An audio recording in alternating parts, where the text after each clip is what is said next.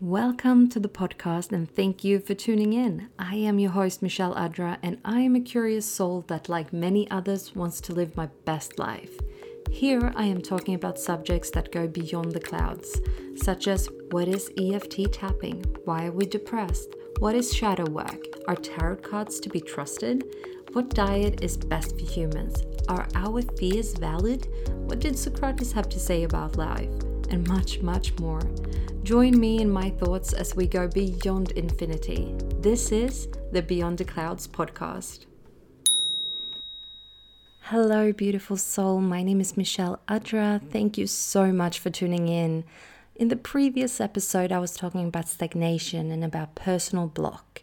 But this episode, however, is a bit different.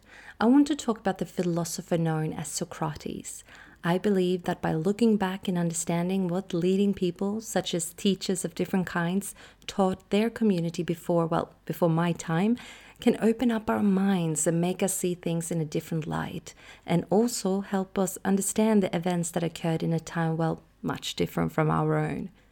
Much can be said about Socrates' life, but I want to focus on the more philosophical part of his story and not the early years as a soldier, for example, even though he was supposed to have been a pretty good one. So keep listening if you if you too want to le- learn more about Socrates, the philosopher.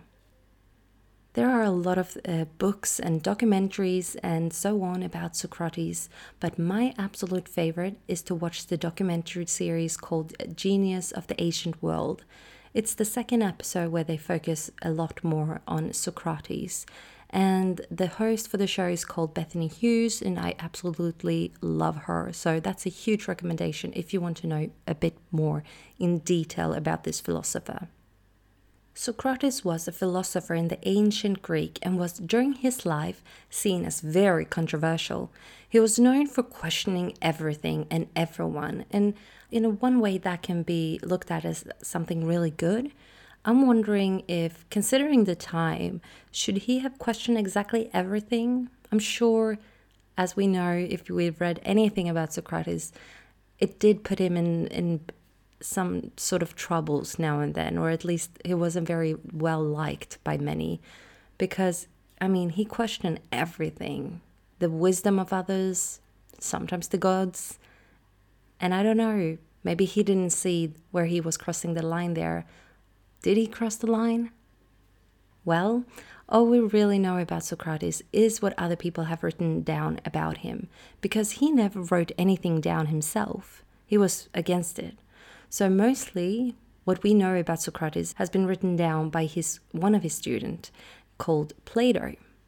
Because of this reason, we might never really be able to come as close as we would like to truly understand the man that Socrates was what was really hiding deeply into in his mind. Sometimes, however, we need an objective perspective. Sometimes that might just be possible for someone else, but was Plato really objective enough when he was talking about his teacher Socrates? I guess we can only ask without never really knowing for sure. Socrates was interested in life questions like why are we here? What is justice? And what is happiness?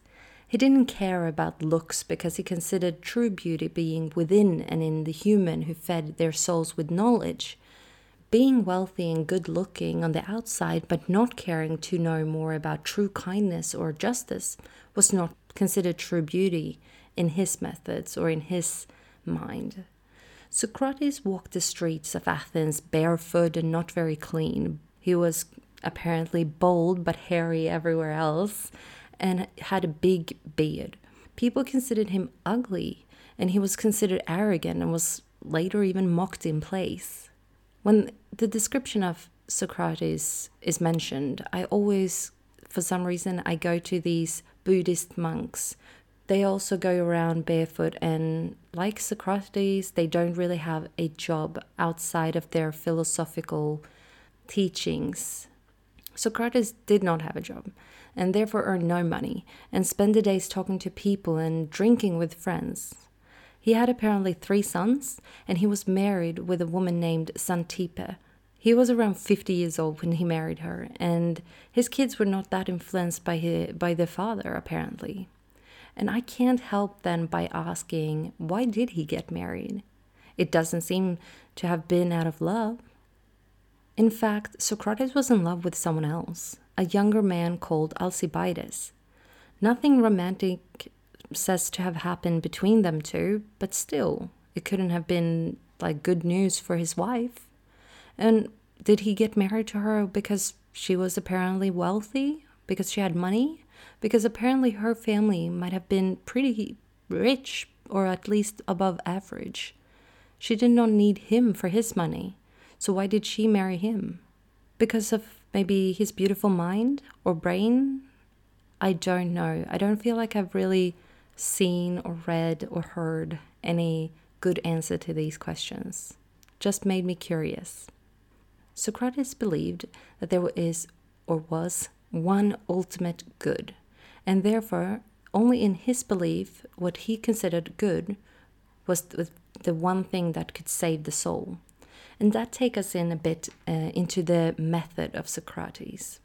So instead of questioning the world, Socrates thought it was better to questioning ourselves.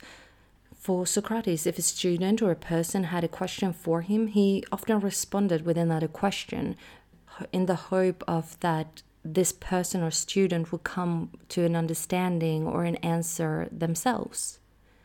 Socrates talked to anyone who cared to be talked to who cared to talk to him, and mostly there were a lot of young people who wanted to pick his brain.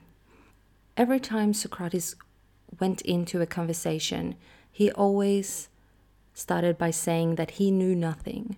When others claimed that they were wise and uh, knew a lot of things, his met- method then was to keep asking them a lot of questions about things that they th- thought they knew. And soon enough, he felt that these people weren't that wise at all, or at least not wiser than him. But the difference between between him and the people that he talked to was that he went in with this, I guess, spirit of saying, I know nothing.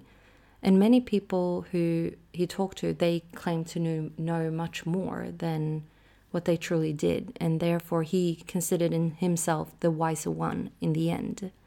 It is a bit hypocritical, in my opinion. Even though Socrates claimed he knew nothing going into these conversations, I don't think it added up with the way he was acting or the way he moved himself because there are more than one way to communicate, right? You can communicate with words and say, "Yeah, I know, I know nothing," but if you act in an arrogant way, or if you walk around and in a way living like you know more than others, doesn't that really, in a way, say that you do know more than you than others? I don't know. For me, it sounds a little bit cake on cake. I, I can't, I don't even know if that's a saying, but Maybe just me, maybe just me. So, many of us might have heard how Socrates died.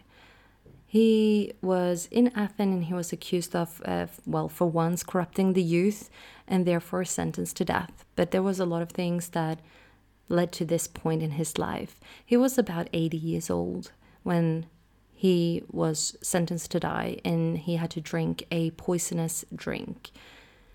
And he spent his last day not to think about a way how to flee or get out, get out of this situation, but he spent it with friends. And he had some drinks, and then he drank this poison drink. And before he drank this poison drink, he even tried to ask a few questions about it, but then the executioner just said, "Please just drink it, just drink it." so very, very special character, this Socrates, I must say. I mean, he wasn't perfect, he was far, very far from it, but he did dare to ask questions, even though it was uncomfortable. And I think that's one good lesson for us to know or to take with us today that even though things might be feeling a bit uncomfortable, it's better sometimes to know than not knowing at all. Socrates considered that a life unexamined was a life not worth living. He believed that the truth self was the soul, the psyche. All people are seeking happiness, but Socrates thought that only the, a very good soul would ever find it.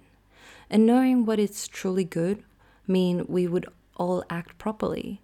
Many people fall into traps of things that are shiny and beautiful on the outside, but that's not always the case. And therefore, many people are not happy because we're searching for happiness in things around us instead of within. I believe that Socrates was right when he considered too many of us are focusing on the shallow wealth and beauty of, of the world. It is still going on today. I believe he was right to dig deeper into the mind in his search to find true happiness. And to ask uncomfortable questions is an absolute must for anyone who wants to grow and to get to know one's true self. What would you ask yourself if you dared to be uncomfortable? Have you even asked yourself why it is uncomfortable in the first place? And if you do ask yourself an uncomfortable question, what did it then do to you once you dared to ask? Did the answer scare you? Or did it set you free? That's all I had to say in this episode. I would appreciate it enormously if you could share this podcast with anyone around you if you find find something here that others might like. If you, though, have any thoughts or questions that you want to ask me, or maybe you want me to add in these episodes, please email me on hey at michelleadra.sc. That's a Swedish hey, H E J, at michelleadra.sc. Love and good vibes. Talk to you next time. Bye.